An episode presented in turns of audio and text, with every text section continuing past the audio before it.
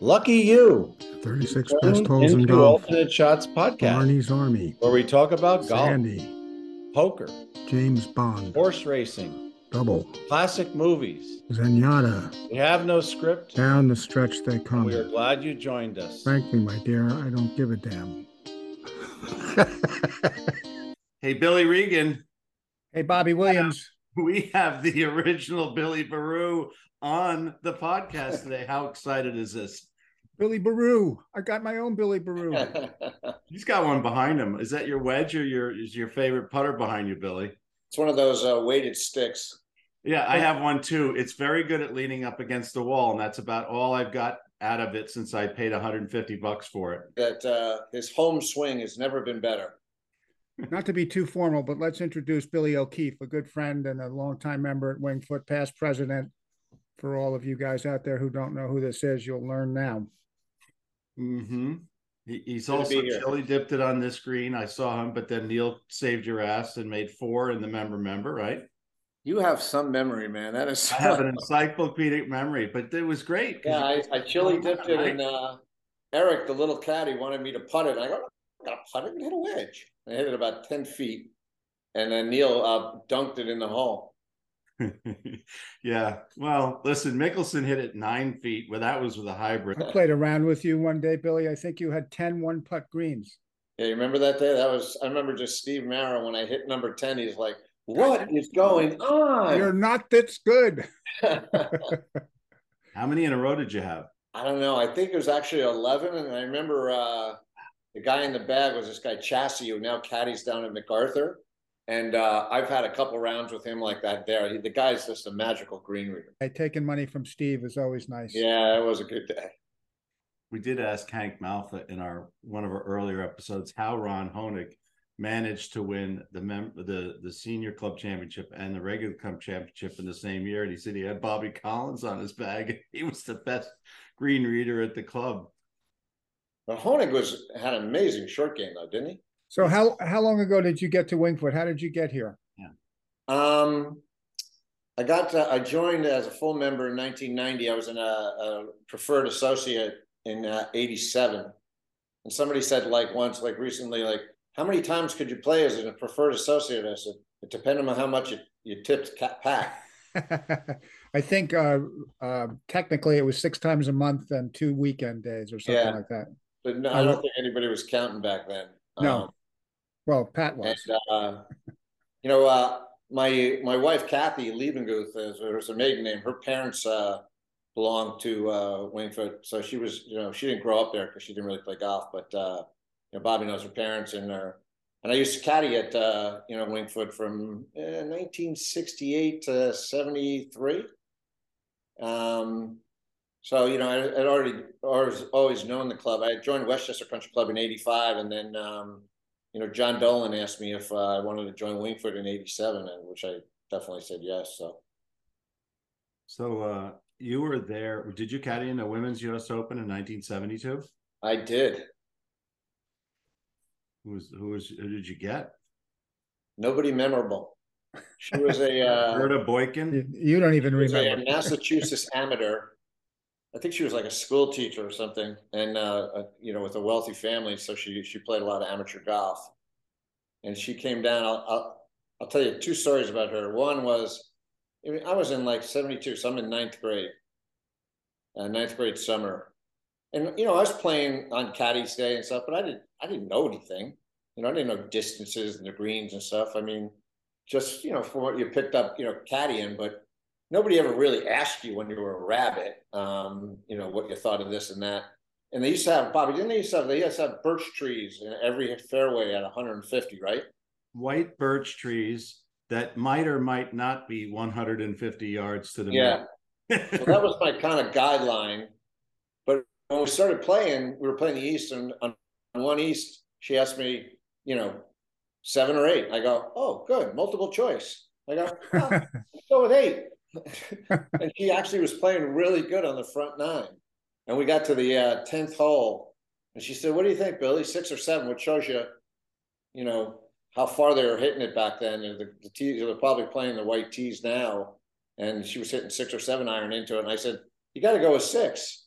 Because you know, she hits it into the on the fly into the clubhouse, and Lester, who is a uh, older, longtime uh, Wingfoot caddy with one arm, came walking by with one arm. He goes, "Downwind, my man, downwind."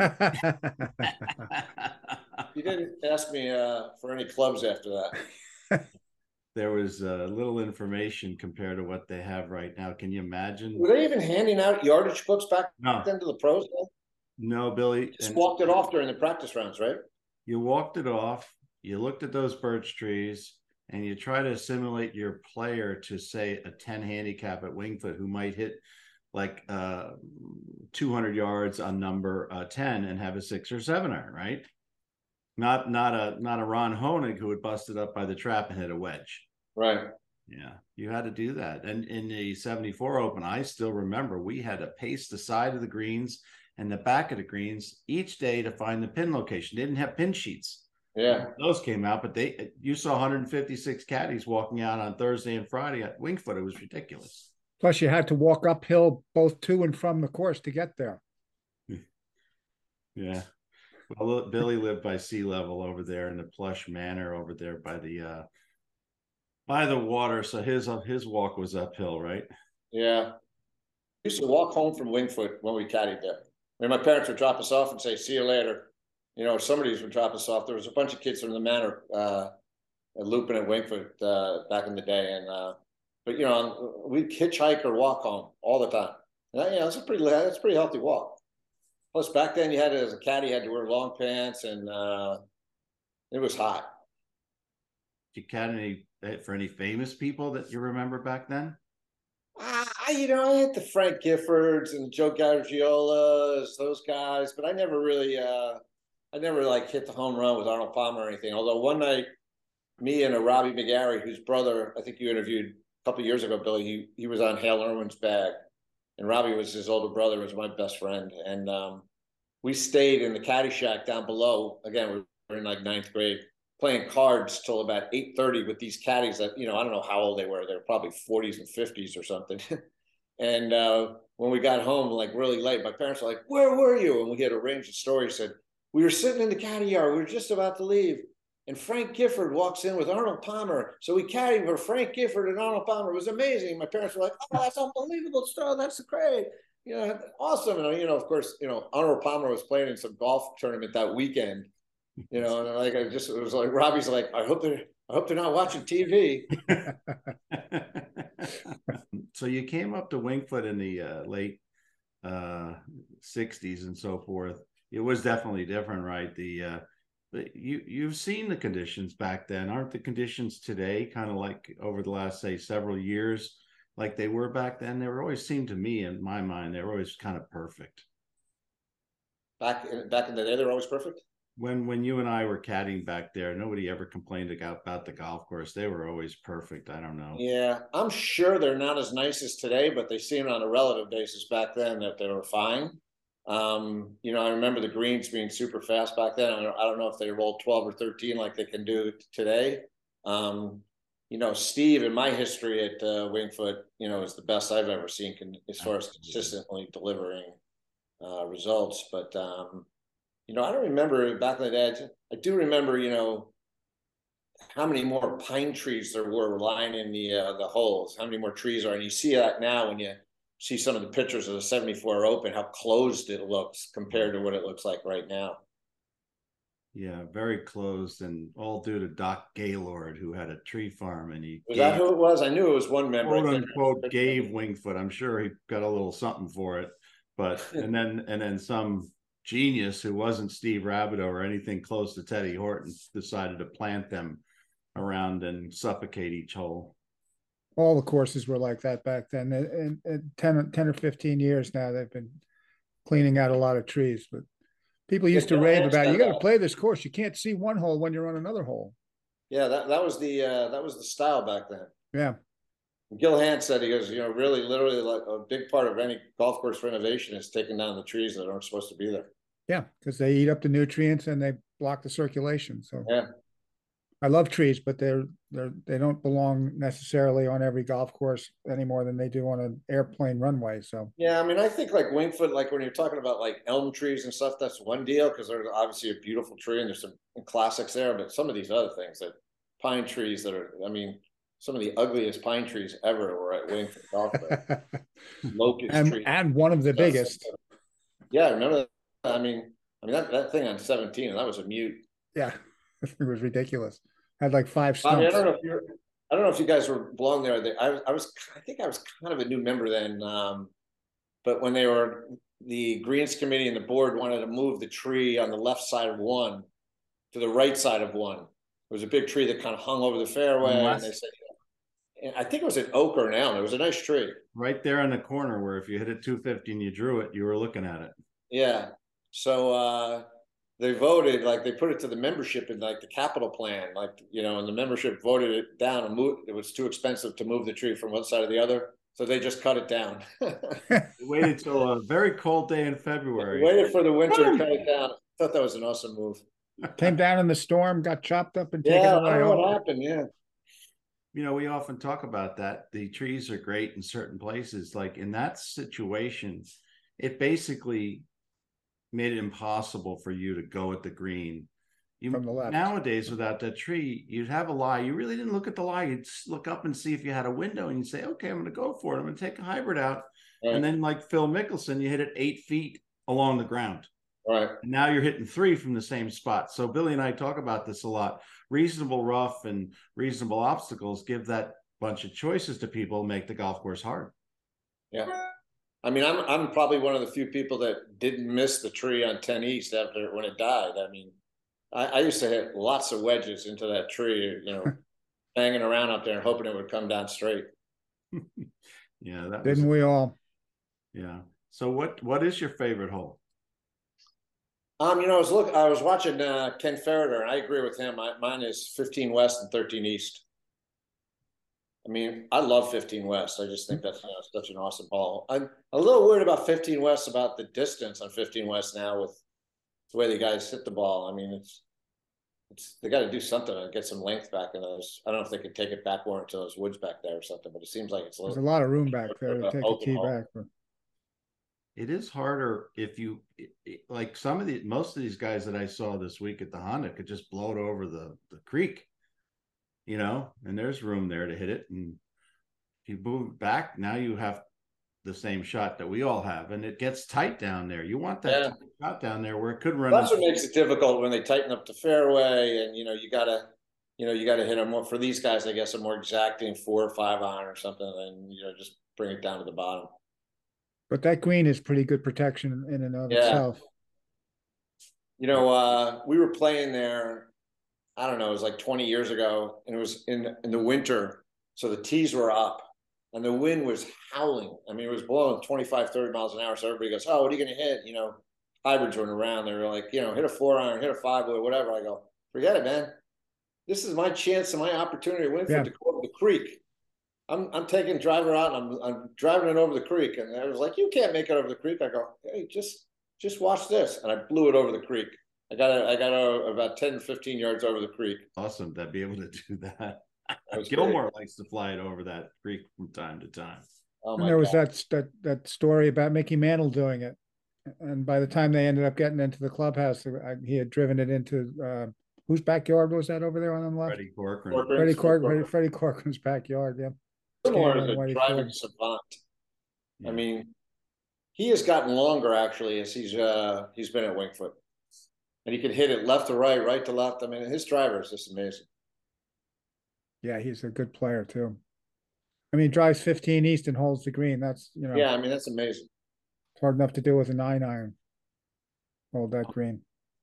You know, uh, we talked about 13 East. It's harder to hit the green in two than in one. What do you think? Yeah. There's literally very little miss there. I think, you know, deep right in that grass, you know, with the right lie, it's not bad. Otherwise, not good. Yep, pin high left and right are trouble. Shorts trouble. What's the funniest thing you saw at Wingfoot, either while you were the president or some big event or when you were a young member? What's the funniest thing you've seen for- over the last 30 or 40 years? Which is a hard question because a lot of the funniest things the membership has seen there uh, have been delivered by you. Thank you. Can't count I don't those. know, uh, you know, what the funniest thing is, um. You know, I, I'll tell you one story when I was caddying there, I was, uh, caddying, I can't remember his name, Bob, but, uh. He was kind of an old doctor and he had one of those carts with the stick, not the, uh. Not, uh, like a steering, you know, not a steering wheel, it was like a stick steering wheel, I think. Clay Three-wheeler? One Too, A three wheeler. Was it Doc Yeah. Zimmerman? it might have been Zimmerman. The old guy. Yeah, Yeah, he had a three wheeler. We're, on fourteen West, and again, I'm probably in seventh grade.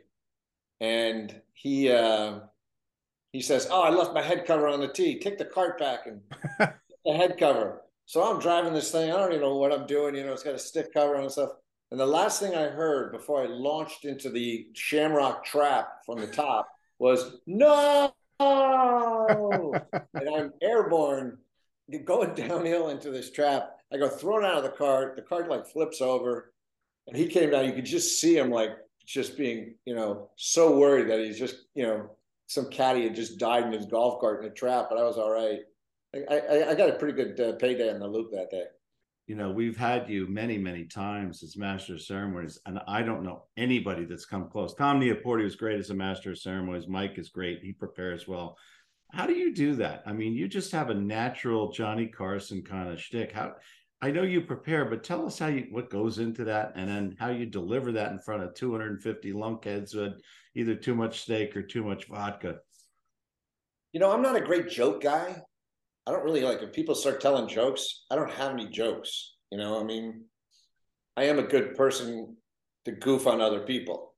Um, so that's what I kind of try to center around. And actually, when Mike Gilmore was first there, he, you know, when we hired him, he was kind of struggling in front of people when he first got there. He was just, you know, he was fine, but you know, he didn't. He was nervous and he was in front of a lot of people. I don't know if he like, was really doing that at Piping Rock so much and stuff.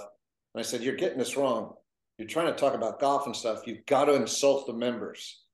And he's like, "I can't insult the members. I'm these are these are my people. I'm not like, you know, I'm the head pro." I go, "No, you got it all wrong.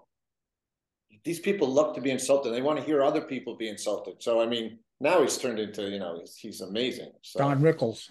Yeah. Uh, he- he's he's amazing with the people's golf game. I can't remember who it was. Like he was going through his his people the the last nibs, and what he got to one guy. He goes, "Really? Why bother playing?"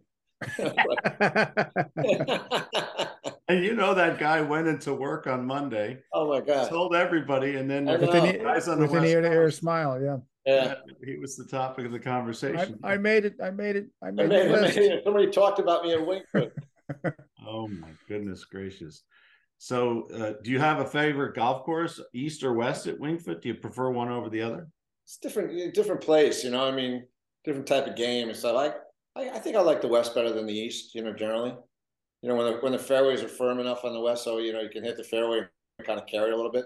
And the thing that's nice about the East you know, if you're driving the ball well, you're hitting seven or eight iron in, and you know that's not necessarily the case at, uh, on the West. The West, you know, especially as you get a little shorter. I mean, you, you know, you hit four or five iron in a lot of a lot of the par fours. So How lucky are we to have those choices, though? yeah, Can't decide which of the place. two I courses mean- is better. you know, you look at you look at the you know the quality of the golf there, you know, and the the membership and everything. You know, when uh, Mike Davis from the USGA said to me uh, when we were talking about the Open one time, he goes, "I don't know if they're the best golf courses in the world, but it is the best golf club in the world." The West is a number. What do they always give it? Number eight or nine or something like that in Golf Digest. Yeah, I think seven or eight. Yeah, Yeah, I think that's underrated versus some of the other picks they make that which are it's very subjective.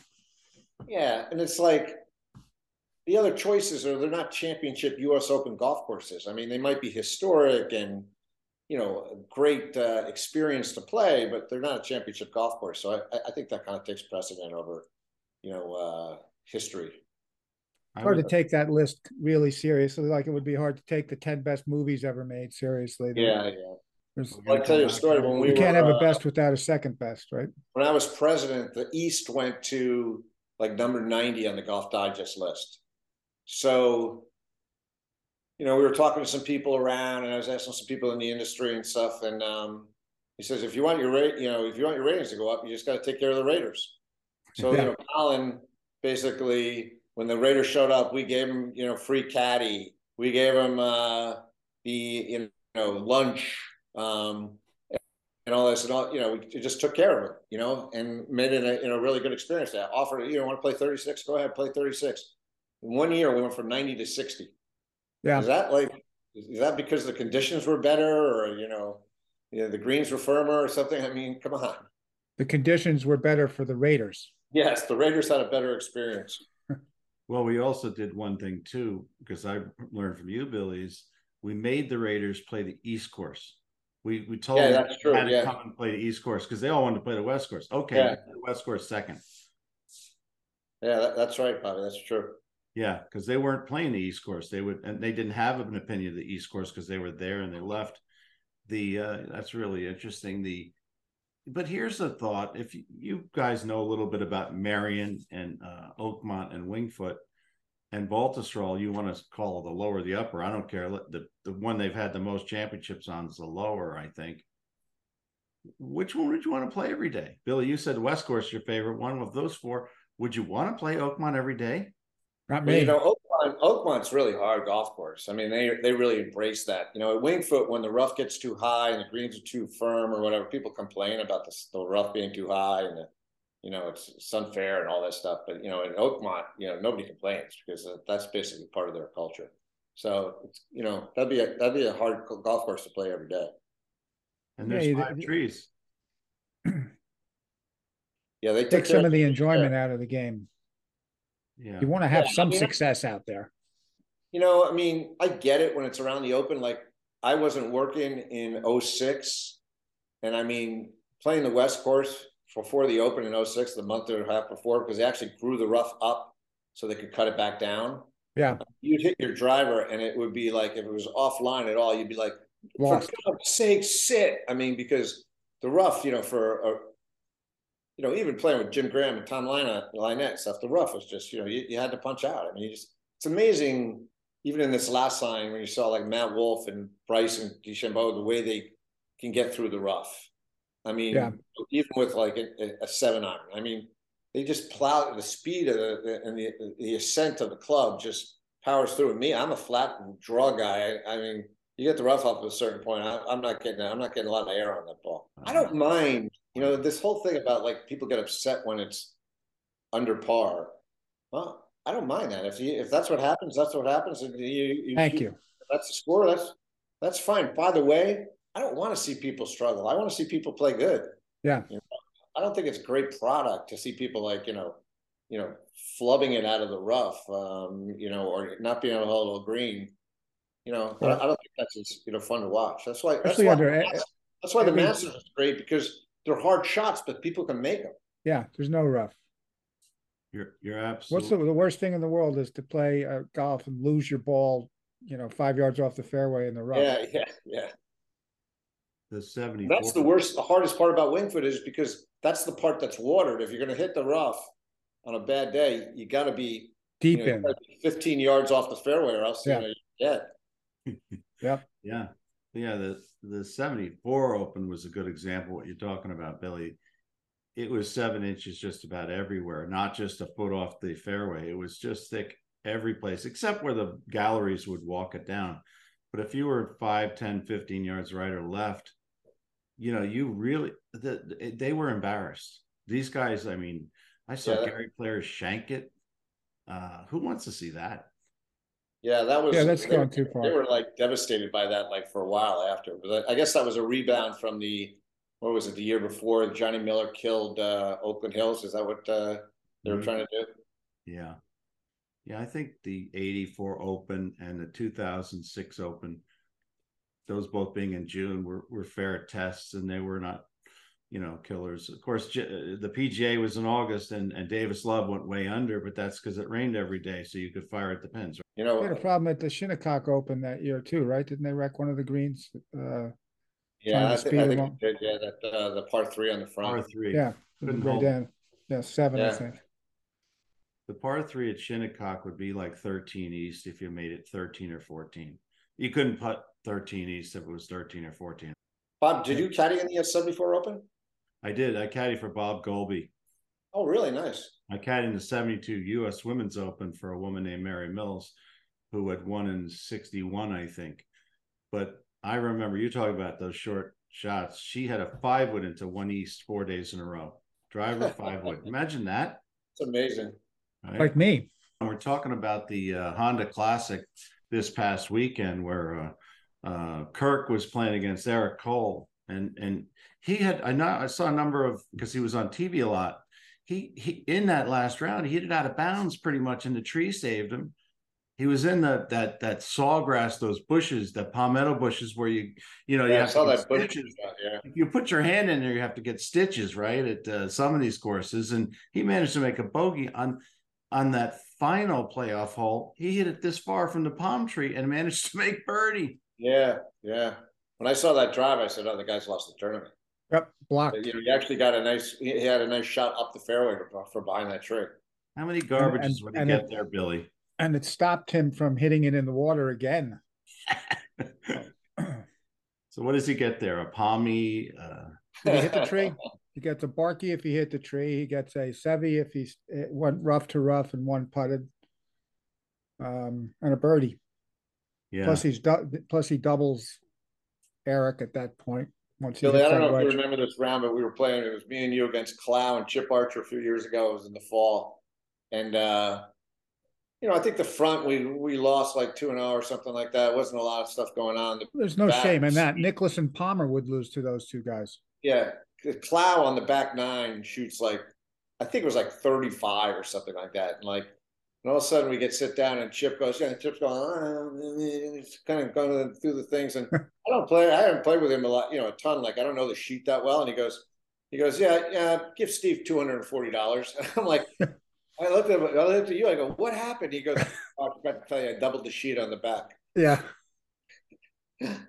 Yep. Playing the sheet against Clowy can be dangerous. Playing anything against Chip, it can be dangerous. Yeah, As Sal used to say, numero uno bandito. Oh gosh, yeah. So we the, the we were talking about the Honda because of the Tequesta Country Club logo, and Eric Cole is a really nice young man. You know, his mother played in the '72 Open at Wingfoot. yeah, I remember her. And his father won on tour too. That's right. Yeah, she was kind of attractive back then, wasn't she, a babe? she was. That was the story. There's Joanne Carner, who just murdered the ball, and maybe she had just recently turned pro. Was a story, and so was um, Laura Baugh. There is no other story that came out prior to the Open starting than those two. There was no other story. Sandra Palmer wasn't a story. Maybe Judy Rankin, not not a story, but she ended up coming in second. Neil caddied for her. You know, uh, Laura, uh, I mean, Joanne Carner was playing with us in the Open, and uh, she looks at me at one, one point. And she goes, "These these girls can't handle the distance in this course. So, there's only a couple of us that can, you know, can win." here." She said that, right? Yeah, And I think Paul. it wasn't like the East wasn't one like you know, you don't think of the East golf course like you know being like you know big A man-sized kind course. Yeah, Well, it's, it shows you how advanced their their game has. They've gotten much longer and straighter. But Yeah. that- Laura Baugh and Joanne Carner are the only ones that could get even with the bunker on one east or maybe a little beyond that. Everybody was way short of it. yeah. Baugh also she jumped out of her shoes when she hit it because she wasn't very heavy. She was maybe one 110 pounds and she came up on her toes. But oh, that's awesome. All right, so shifting gears because we do shift a lot here. Here we go. I'm going to give you guys some quotes because I know Billy, you like uh, movies like Billy Regan and I. Here's the quote. What's the movie? Quote: Intelligence. Nothing has caused the human race so much trouble as intelligence. Where was that said? And what movie? You got me. It sounds familiar. Hey, You don't have it, Billy Regan? I don't. Thelma Ritter said it in Rear Window when she's after she's giving uh, Jimmy Stewart the rub down. She was the uh, therapeutic nurse that came in at the beginning of the movie, and she's wondering why she he and Grace Kelly don't get married. you know. Okay, Thelma here's another one for you. This is easy. In what show or movie? The mild mannered reporter. Superman. You got it. Okay. Who came to Earth with powers and ability far beyond those of mortal men. I'm going to give you another easy one. Quote, drinking don't bother my memory. If it did, I wouldn't drink. I couldn't. You see, I forget. forget how good it was. Then where'd I be? Start drinking water again. You remember that one, Billy O'Keefe? No, I don't. Billy, I remember it, but I can't put my finger on who said That's it. in my, you know, my favorite To Have and Have Not with Bogart. Oh yeah, yeah, Walter Brennan. See, my uh, my wife would do well with you. I'm, I'm not a I'm not a great old oldies guy. She still My- watch like Turner Classic Movie Channel, like you know, she'll watch Oh, it here- every night. here's one you should get. You'll have nothing and like it. know that one. At night. Yeah. Yeah, I- How about how about this one? You will know this one, Billy O'Keefe. Quote, look at me, Leo. get shorty. Yep, John Travolta. I love that. He kept saying, Love he'd Great say to Leo, the dry cleaner, when he busted into his room, look at me. I am looking. I said, look at me. I'm the guy telling you how it is. With that movie when he was driving around in the minivan. Yeah. Dennis Farina's great in that movie. He's as he's great in every movie. When he hooks up with the uh with the movie producer guys. He's like, what is that? The Fiat of handguns? You must be one of those, what do you call it? Uh fast on the draw guys? Farina says, let me explain something to you. Momo is dead. Means that everything he had now belongs to Jimmy Cap about the elephant in the room. What about Caddyshack, Billy? You know more about Caddyshack than Bill Murray, I think. No, I, I was funny. I was with a caddy yesterday, and he found out that my brother's uh, Danny Noonan, and he was spitting out quotes left and right, left and right. When I first worked on Wall Street, I mean, so that was like 1982. So Caddyshack, it was, you know, it actually grew in popularity as time went on. And I started working Wall Street in 1982. All these guys were doing Caddyshack quotes, and I was like, I didn't know anything about. It. I'd seen the movie once. Um, and I didn't have these guys had all the quotes down. So I mean, I'm not as knowledgeable, and I know you know just talking to my brother about things and stuff, some of the inside stuff, but I'm not as knowledgeable about you know every single quote in the movie as as some are. Now, how did they pick him? How did they pick your brother? Well, you know, he had gotten some exposure because he had done the Great Santini. Yep. Um, which was you know pretty popular movie at the time. He actually got nominated for Academy Award, so he got a little he got some visibility already. And um, you know, he caddied at Wingfoot with us, you know, as a kid. So he had a you know he had a golf rap. He had a little bit of a golf swing. Um, you know, and my brother was like a really good interviewer. You know, he really sold himself well. I, I, I used to hear him on the phone, kind of pitching himself to people and you know producers and casting agents. And he was really good, and he got along well with Brian Doyle Murray and Billy Murray when he uh, when they interviewed him. Um, so I, I think it was just he was the right place, right time, and um, you know the, the right guy, you know the right, right look and on the right age and everything else. Does he play golf? he uh it was funny we played as a kid um you know was, and we'd play on caddy day which was awesome at wingfoot back in the day. I mean you could play 36 holes at wingfoot as a caddy. I mean nobody cared. Um so he played a little bit so he had a little bit of a swing. And when he got the job he actually uh my uh, father's law firm partner bob mccarthy was a member of wingfoot and he asked the board if he could come and prepare for the movie you know, before the movie. And he was at Wingfoot like six weeks every day, hitting balls, taking lessons, and playing a lot with Joey Neaporti. Um, you know, I was he- gonna he say Joey would be the guy. He said Joey is the guy who bas- basically taught him the swing. And if you look at his swing, it was a really popular move at the time. He, he had basically the reverse C swing. He had the Johnny Miller swing, which they were kind of teaching at the time. And Johnny got him, you know, I mean, Joey got him uh, wired on that swing. And you know, if you look at the at, at at the uh, the movie, you know, there weren't a lot of great swings in that movie. I mean, Chevy Chase had, you know, a little bit of a move, but nobody else really had a swing like my brother. My brother had a pretty good swing in the movie. But um, he didn't really play very much after. He actually gave me that the uh, Caddyshack hat. I, I sent Bobby a picture of that. He gave me the the PGA uh, Tommy Armour irons he used in the movie, which were blades, and that's what I was when I started playing golf in the uh, mid late '80s again, um, I was using those irons, which were impossible to hit for me. Yeah. Um, and uh, you know, he, uh, he didn't play it for a while, and then they started. You know, probably about 15 years ago, they started asking him to play back in like celebrity tournaments. You know, they have these celebrity, you know, pro-ams before tournaments or just celebrity tournaments, you know, on their own. yeah. You know, the one up in uh the one up in Oregon he's played in a couple times. Um, you know, these those off weekend kind of celebrity tournaments he had. He started playing in those. Um, and he, he got the game back in. He's probably the slowest guy I've ever played with Uh-oh. he got into uh, Zen golf. And I, I told him at one point, I said, I don't know much about Zen, Zen golf, but you got to pick it up a little bit. we played at Wingfoot once, and I was playing with him and Tom Lynette. And Tom Lynette said, Who's my fourth? I said, My brother's the third and the fourth. Yeah.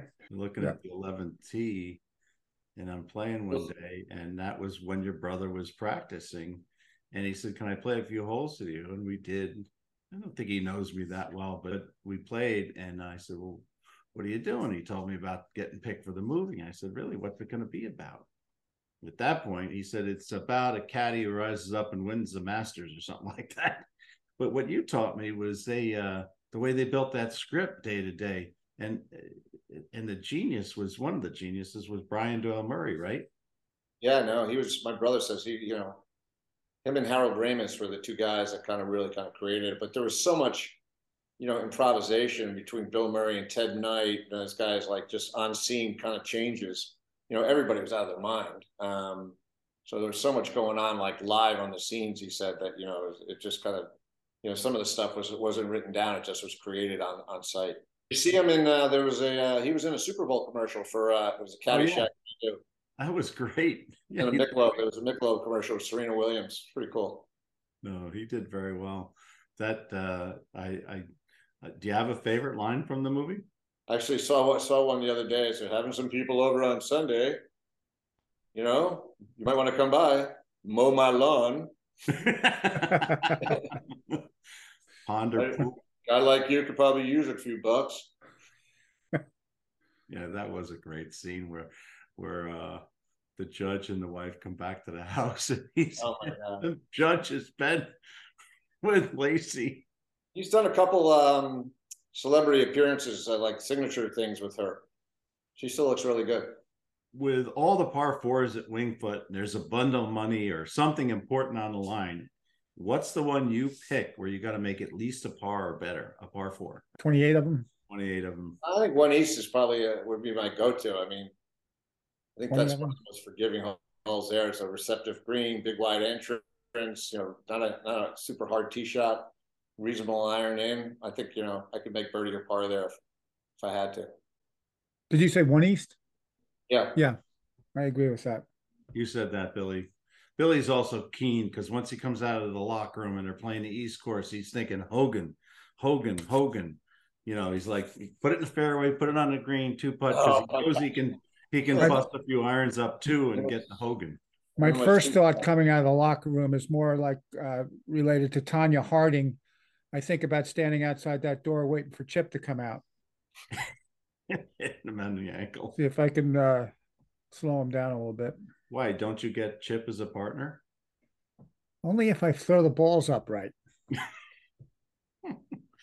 Yeah, we were talking about with somebody, and you wouldn't normally pick 15 East, even though it's the shortest par four on the East course. You wouldn't pick that one to make a par on, right? no, it's for me. It's like you got to hit the fairway there. You know, it's that's a hard that's a hard hole. Yeah, then you got to then you got to hit the green. You got to get it all the way back to the hole. The green's like a bowling ball. You know, I think I think, think during the Met Open it was like the seventh or eighth hardest hole. I believe Like it. golf courses. So I think the I think the lines and the reads on that green change from day to day. very hard putting green too. I agree. Yeah. Yeah, I I think of all the holes there. I've hit the ball in the fairway, I've hit it on the green, and I've come away with less pars by Yeah. three putting or maybe worse. You It's know? always hard to get it close on your second shot on that. I mean, how you come up short all the time. Or it's The hard to get it people close. Talk about as being really hard that I don't find as hard for whatever reason is one west. The only the only part of One West I, I really feel intimidated by is when it's back right in that swale by the edge of the trap there. I mean, I think that's really a hard green, a The hard five when they do Anything that. else? I don't think I don't think it's that bad. No, I think it's easy to understand. It's sometimes difficult to execute, but it's not, it doesn't, uh, it's not mysterious. Yeah. 15, 15, it's like, which way, which yeah, way does this you can't get a go? Yeah, Not like back right pin on 15 too. If you go a little bit past the hole, it kind of goes zooms. downhill fast. Yeah. Yep. And I think sixteen east is a, is a tough green as well. I just like the way they um in the renovation they turned 16 east into you know a square ramp up green. You know the green's hard. You know It's a long enough it- hole. You that- can put a hybrid into it, you know, and still kind of ha- have a little you know run up in front if you you know if you have a you're coming out of the left rough or something. Yeah, and if you don't, if you don't fair. have length, you can run something onto the Yeah. green if you can't fly it there. Yeah, you got to get it somewhere up that slope off the tee on 16 East to get a shot at it. If you're way before that, then that fairway bunker comes into play in your second shot. And then where are you? And that Who fairway. are the, uh, who are the guys that uh that people have either caddy for or played with? What the guys you've interviewed? I mean, you know, I heard uh, Bobby talking about Marty playing with Arnold Palmer. I mean, caddy for Arnold Palmer. Were there other uh, you know guys that uh, people at caddy for or played with at Wingfoot that uh, were big celebs? I played with Arnie. I played with Arnie and Chi Chi both. Oh, really? at, but but not at Wingfoot, at the Desert Inn, which uh, which rivals Wingfoot only on the level that after the round of golf is over, there's at least as much to do. Yeah.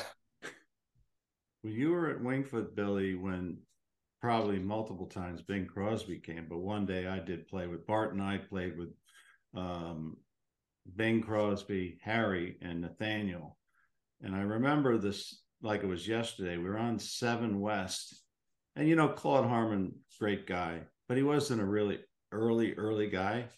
And we were out there early because you go out early, and I, I saw that Claude's cart was coming out because he had that three wheeler cart with that one steer, and he's coming across, and I'm like, uh oh, somebody must be out here. And we look over on Five West, and I said, no, that's probably who it is.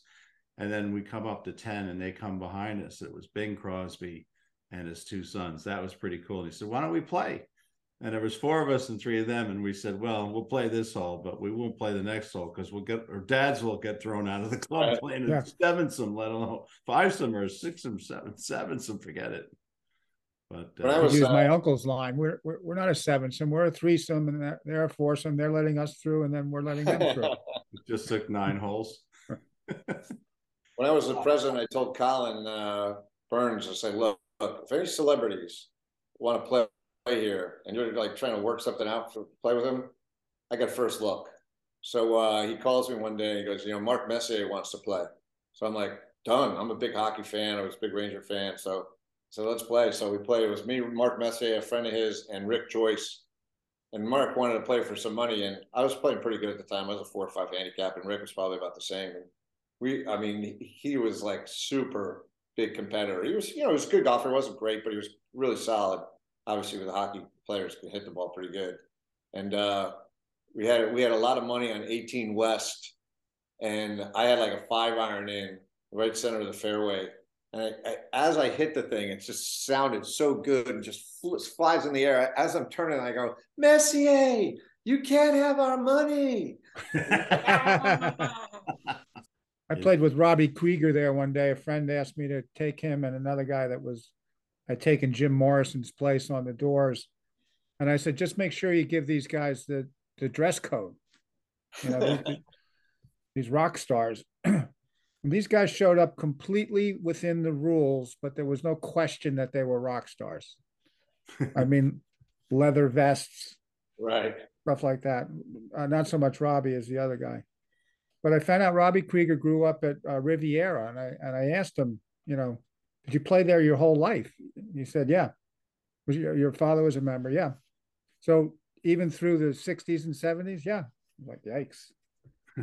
Probably turned a yeah. head or two back then. Yeah. Charlie Daniels showed up on One West in blue jeans and um, cowboy boots. Billy, you might have been around. It was in somewhere in the seventies, and that was the most off. He wasn't anywhere near the dress code, but no one was going to say anything. He went out and played. Yeah. Uh, I was hitting balls at uh, MacArthur yesterday and uh, the back range, and all of a sudden, like cart pulls up and guy gets out and he walks over and it's John Cook. I said, oh, John Cook. Oh, I said, you know, he's got still got a pretty good swing. He's hitting it pretty good. About five minutes later, cart pulls up and Jon Rahm gets out with his uh, swing coach and his caddy, and they start sign up and play. They start hitting balls, and they're that you know Jon I guess is down for the uh, Seminole member um, uh, pro pro member, and um, so I was like I'm sitting there and all of a sudden like you know you don't want to miss start missing irons in front of these uh, these pros and stuff. So I started like hitting like pitching wedges, like you know little bunt pitching wedges, like I was going for the short pin. And uh, I, I said to the guy, one of the guys that runs the club, I said, pick out the person who doesn't belong in this picture. Yeah. Yeah. Uh, And you see Jon Rahm, you know, everybody talks about his legs. He's just a big guy. He's, He's big in the shoulder, big head. I mean, he really he looks like a linebacker. his legs remind me of Nicklaus's legs in the 70s when he was in his prime, where he had these big old tree trunk legs. Oh, like big tree very trunks, yeah. tall. Short swing incredible speed. Must have been a sound. Yeah, he's got a short backswing. Cam Young was on our driving range over here, and he's a member at Tequesta, and um, it was right. It was actually in the fall. It was after the British Open, and I I just leave these guys alone, and I watched him, and he had this divot pattern. It was just like a little bit of grass was missing every time he hit. It wasn't, and every ball was going dead straight. There was no curve to it, and I said to him, "How does Cam Smith?" make par from behind the road hole bunker on the 71st hole of the British Open because they were head to head, right? And Yep. uh, that that was the decide that was a Budweiser turning point of the game. And he said to me, he had a four degree angle on his putter, so his putter was bent back a little bit. He came back with that answer right away. So he sort of had it like a chipper. And instead of putting, it it looked like he was putting it, but he had this little chipping kind of where he got a little bit of a bounce. And that helped him Yeah, inside. Cam base. Young's a talented kid. He's got. He's a winner. What a nice kid. Oh. Everybody knows. Is tells us.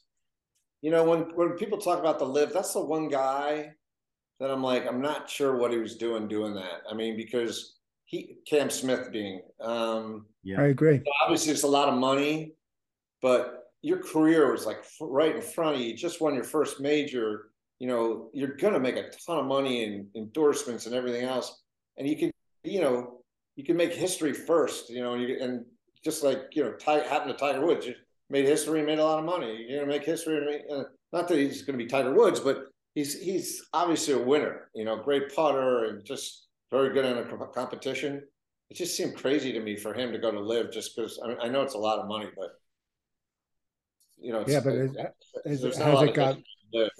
What's the shelf life of LIV? That's still to be determined, right? Yeah. It was funny. I was in the bar yesterday at the club, and uh, the LIV was on TV for that. It was like the first time I'd seen anything from the LIV. I've never seen anything. Yeah. The Cam Smith thing perplexed me too because of all the other guys there. I get it, but he just won the Open Championship, which means he gets a lot of preference in all the majors and certainly for the Open for a long time. He he could use that, and Plus a surge in popularity that comes with it. Yeah, what are you going to be remembered for? Uh, somebody who won that event was it? um Ian Poulter won it. Maybe I heard no. I- yesterday. Huh? No, it was uh, Charles. Uh, Charles Howell. Howell the third won it. Okay, Yeah, As I keep saying, who cares? and who cares? Like really, who cares who wins that stuff? It's it, it's you know, You God bless them for making all the money, but the who guys cares? they have, there's not a lot of like great stories there. You know, I mean, you know, the one story that's kind of interesting is, uh, you know, Peter Uihlein. He goes from like being off the tour to winning 14 million dollars last year. I mean, it's obviously a you know a good opportunity for him. But Sure. I, I, there's no denying it's a good opportunity for the guys who do it, but to the general public, it's like he won what? What you know, the Masters, the U.S. Open? No, no, no. He won. What did he win? Yeah, You you wanna like, agree- Abbreviated Yeah, it. Smith too. You're still probably can play in the majors, right? So Yeah, you can still play in the majors. if you qualify. Yeah, like Sergio is going to be able to play in the Masters. I don't know what else he'll qualify for. Um, and I don't know how long his his uh, freebies run out from winning the Masters. It's usually like five years or three five years. Yeah, yeah. I, what, what, But so the Masters is an invitational, so they can do whatever they want, really. Yeah, Billy, you're Jay Monahan. What would you do about this? What would you do? I mean, I think you have to have kind of consistency. I don't understand necessarily some of the hostility. For me, there's a business aspect to it, you know. And if hey, look, if I'm working at Morgan Stanley and I'm making two million dollars, and Goldman Sachs offers me ten million dollars, I might like Morgan Stanley, and there might be more history of Morgan Stanley for me. Or been there for 20 years, or I'm going to Goldman Sachs. So I mean, for some people that you know, where the money's so compelling, I don't think you can get that hostile about it. It's like, but I also think, you know, kind of produced a couple good results for the PGA Tour and the additional money and the additional focus on, you know, some of the uh, some of the additional tournaments. It kind of, you know, upped the game on uh, the PGA side somewhat. So I think that's, you know, that's a positive. You know, I would just, if I was Jay Monahan, I wouldn't really worry about the hostility. I would just focus on your own product Exactly. you know, somebody want, and if somebody wants to come back from the LIV and, you know, play on the PGA tour because, you know, they don't really like to live, you know, he either qualifies because, you know, he doesn't have the standing that he should, or, you know, goes to back to Q school or whatever you have to do to, you know, qualify, or you get an exemption because you do, you know, or you, you're that good and people are saying, Hey, Cam Smith's back, you, you're back on the tour. I mean, I, don't- I don't know, it would be, you know, anything more than that. I just don't see the business model or the product for the, you know, this whole NASCAR model with teams and people sponsoring, buying teams for sponsoring and stuff. I just don't think it really fits golf. I, I you know, I, I, I'm not that interested in it. So Yeah, I haven't really thought about the advantages of teams. Is it for gambling reasons? I don't know. Is it yeah, it is. I think there's some component of that. Yeah, but it's again, it's more like an exhibition thing. The, the PGA Tour, the NFL. I mean, what if Japan offered Aaron Judge, you know, nine hundred million dollars to come play over there? He can go. He can take the nine hundred million, but who cares how well he does over there? Yeah.